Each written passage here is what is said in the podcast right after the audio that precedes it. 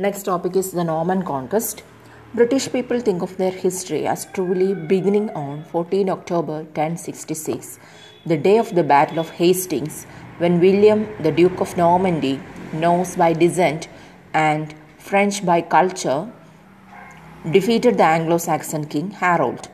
William went on to conquer the whole of England, though not Scotland, Wales, and Ireland.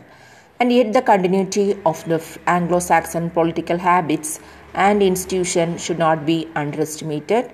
Norman conquest made a profound break in English political and cultural history. Politically, William I and his successors reorganized governing institutions and gave them a pattern which are still active. Socially, he moved most of the Anglo Saxon ruling class, replacing it by his own Norman French followers. Culturally, this immense social change meant that England became a three language nation for at least two centuries.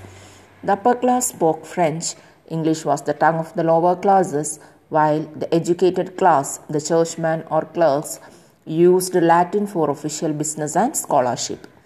Another important consequence of the Norman conquest is that England was closely involved in French politics and was, until the middle of the 15th century.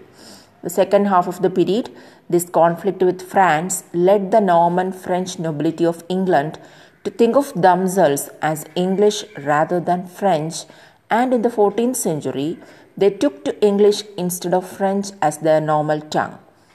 Henry VI is reputed to have been the first of the kings since the conquest to use English as his native language. Chaucer was the first poet of a royal court to write in English.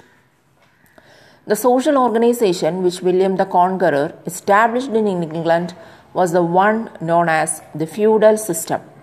By this system, a landholder held his hand, land as a feudum or fee from a superior lord in return for protection by this superior. The landlorder, the landholder rendered him some service such as work on the superior's land or military services.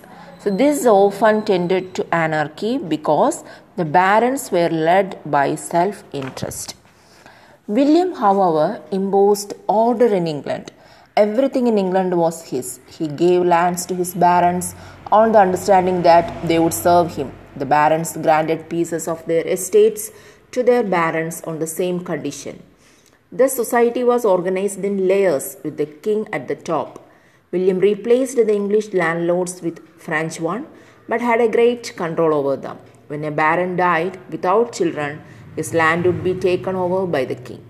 Feudalism also strengthened. The law of primogeniture, that is, the real property, would descend from father to the eldest son.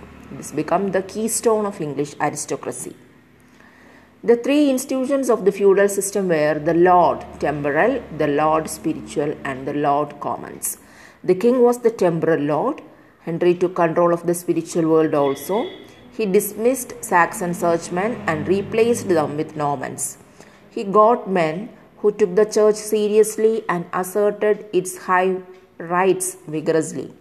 This gradually resulted in the conflict between the state and the church.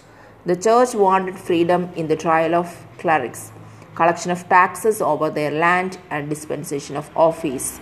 This finally led to the mortal struggle between Henry II and Thomas Becket and the murder of the latter in 1170 at the Canterbury Cathedral.